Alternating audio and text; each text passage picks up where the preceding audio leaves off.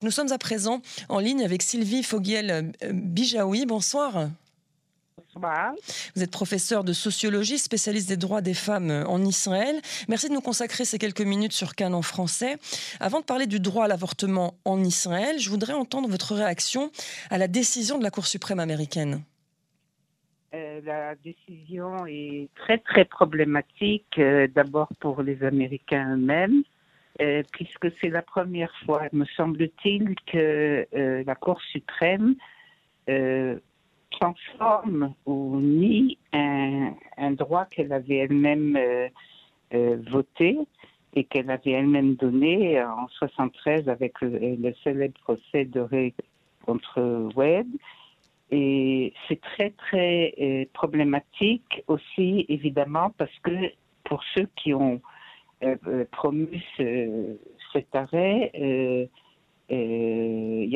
c'est une étape vers d'autres lois qui vont diminuer les droits des femmes et les droits des citoyennes américaines. Et évidemment que ça concerne le monde entier. Mm.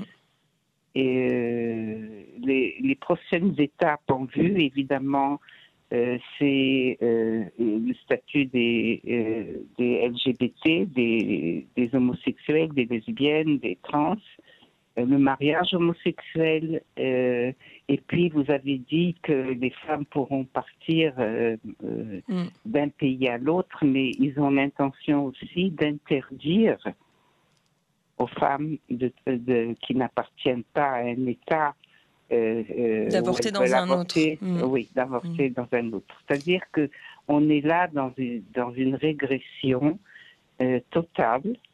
Et ce qui est étonnant, que ce, de ceux qui s'y portent, qui soutiennent cette approche, ce sont ceux qui s'opposent à toute intervention d'État quand il s'agit limiter le, le, port du fusil ou euh, quand il s'agit euh, de soutenir des gens qui sont en difficulté pour des raisons structurales et structurelles, euh, c'est-à-dire pour promouvoir l'État-providence.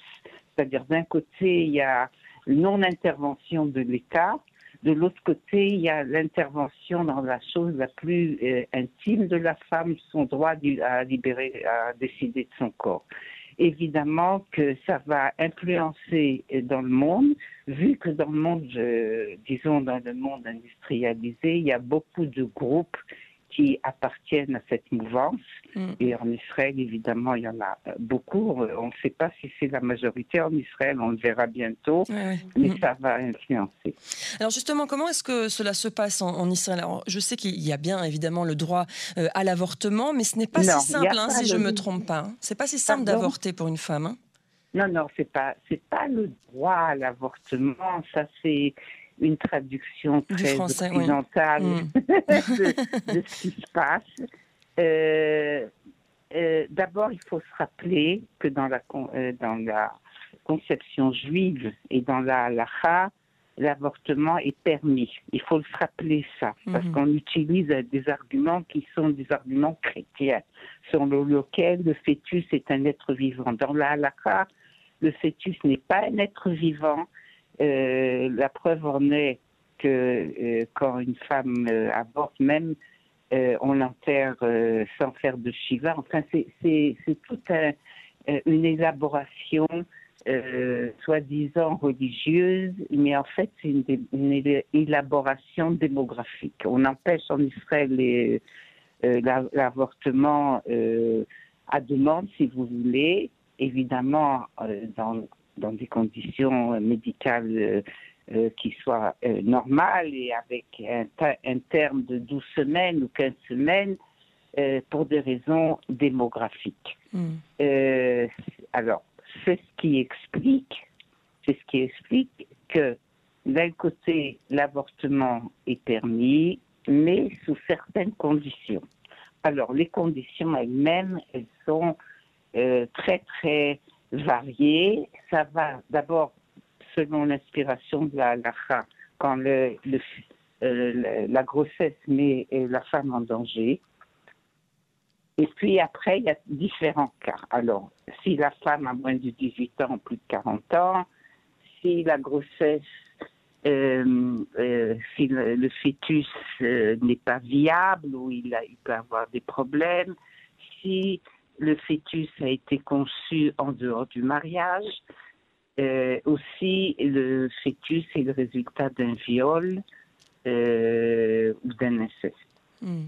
Ce sont des cas bien précis je crois qu'il faut passer devant une commission. Euh, il faut passer hmm. devant une commission. La commission accepte à plus de 95% des cas, mais il y a deux problèmes. Un problème, c'est que les questions qui sont personnel. Il n'y a rien de plus intime que, que ce sujet-là et la décision. Aucune femme ne veut avorter. Qui veut avorter? Qui veut passer par On ne le fait pas de bon cœur, quoi. Voilà, c'est pas, pas, un geste facile. Mm. C'est pas un prix. Quelqu'un qui décide d'avorter, d'abord, elle le fera de toute manière. Mm. Elle le fera de toute manière. C'est la question, c'est de savoir comment. Et, et deuxièmement, c'est en dernier recours. Donc, alors le problème, euh, c'est ça. Et le deuxième problème, c'est, à part les questions, c'est évidemment le fait que euh, on doit euh, répondre. on doit se justifier quelque part. Et se justifier et la symbolique, la symbolique qui a derrière ça. C'est-à-dire, c'est pas je veux, j'ai décidé en toute conscience, comme quelqu'un qui est responsable, euh, je ne suis pas en état maintenant d'avoir un enfant, je veux avoir euh, un avortement. Non, c'est il faut se justifier, il faut etc etc. Et en plus, euh, pour avoir l'accord de la de la commission devant laquelle la femme paraît, elle donne comme souvent comme explication le fait que le mari a été conçu, pardon, que le, fœtus a été conçu en dehors du, mariage, ce qui peut se retourner contre elle en cas de divorce. Mm. Donc, on n'est pas on n'est pas les États-Unis dans le sens où on n'a pas cette tradition euh, pudibonde et puritaine qui est une partie, qui marque une partie de l'esprit euh, aux États-Unis, euh, certainement. En fait, il y a deux Amériques comme, il y a deux Israël. Mmh, effectivement, les deux Israël qui s'affrontent euh, aussi. Est-ce qu'avec la décision aux États-Unis, est-ce qu'on risque de voir déjà, j'imagine euh, euh, que des groupes de femmes voudraient, même d'hommes aussi, voudraient faire avancer l'avortement en Israël pour qu'il n'y ait plus besoin de passer devant cette commission? Mais donc, est-ce qu'avec cette décision aux États-Unis de la Cour suprême, est-ce qu'on risque de voir une certaine contagion? On va utiliser ce terme un petit peu barbare, mais de contagion aussi en Israël. On sait qu'on est beaucoup influencé par ce qui se passe aux États-Unis. De, toute manière, elle existe cette contagion. Il y a un groupe qui, euh, euh, de pression qui s'appelle EFRAT, que vous avez certainement dû mhm. voir euh, par ses affiches dans les autobus, etc., qui lutte contre l'avortement avec des arguments qui sont chrétiens. Je, reviens sur cette approche dans la tradition juive quand euh, la grossesse met la femme à danger, la, vie de la femme est prioritaire, ce qui a permis dans plusieurs, euh, dans l'évolution de, l'histoire juive, de permettre l'avortement dans beaucoup de cas. Et le, fœtus n'est pas reconnu et n'est pas considéré comme un être humain. Ça, c'est l'approche chrétienne. Mm-hmm. Mais les arguments que Ephrat donne et tout le groupe, toute la mouvance qui est attachée, c'est-à-dire c'est une mouvance religieuse et nationaliste, nationaliste même à outrance, euh, et ce sont des arguments chrétiens mmh. qui sont très bien euh, euh, récupérés en Israël puisque euh, il touche les corps sensibles de la famille, de la nation, du judaïsme, euh, euh, des soldats. Combien de soldats sont, sont tués par, les assistantes sociales quand elles donnent leur accord pour l'avortement, de la Shoah. Enfin, il faut entendre ces arguments qui ressemblent pas mal, mais dans la version israélienne, à ce que l'extrême droite aux États-Unis a promulgué et a fait avancer pendant plus de 30 ans. Hmm. Merci beaucoup à Sylvie Fogiel-Bijaoui de nous avoir euh, apporté votre éclairage ce soir sur Cannes en français, sur un sujet qui est évidemment euh, sensible et qui touche non seulement les Américaines, mais aussi les Israéliennes, évidemment, et les femmes dans le monde entier. Une bonne soirée à vous. À vous aussi. Merci.